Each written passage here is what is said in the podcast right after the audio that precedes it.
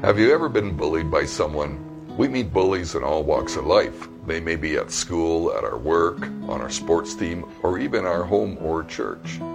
Sooner or later, we all come up against a bully.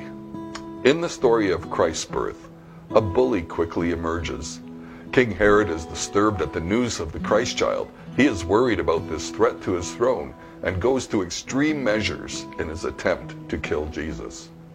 The story gives us insight into what sometimes motivates bullies.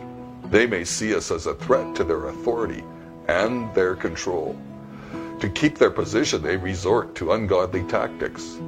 If you are facing a bully in your life, be assured this is not new. It was a reality in the first Christmas, and also be assured that God is able to protect you in dangerous circumstances. Feel free to respond to this content. Our videos are available on our YouTube channel, and go to refresh ministries dot org to see more ways to get helpful information for your ministry.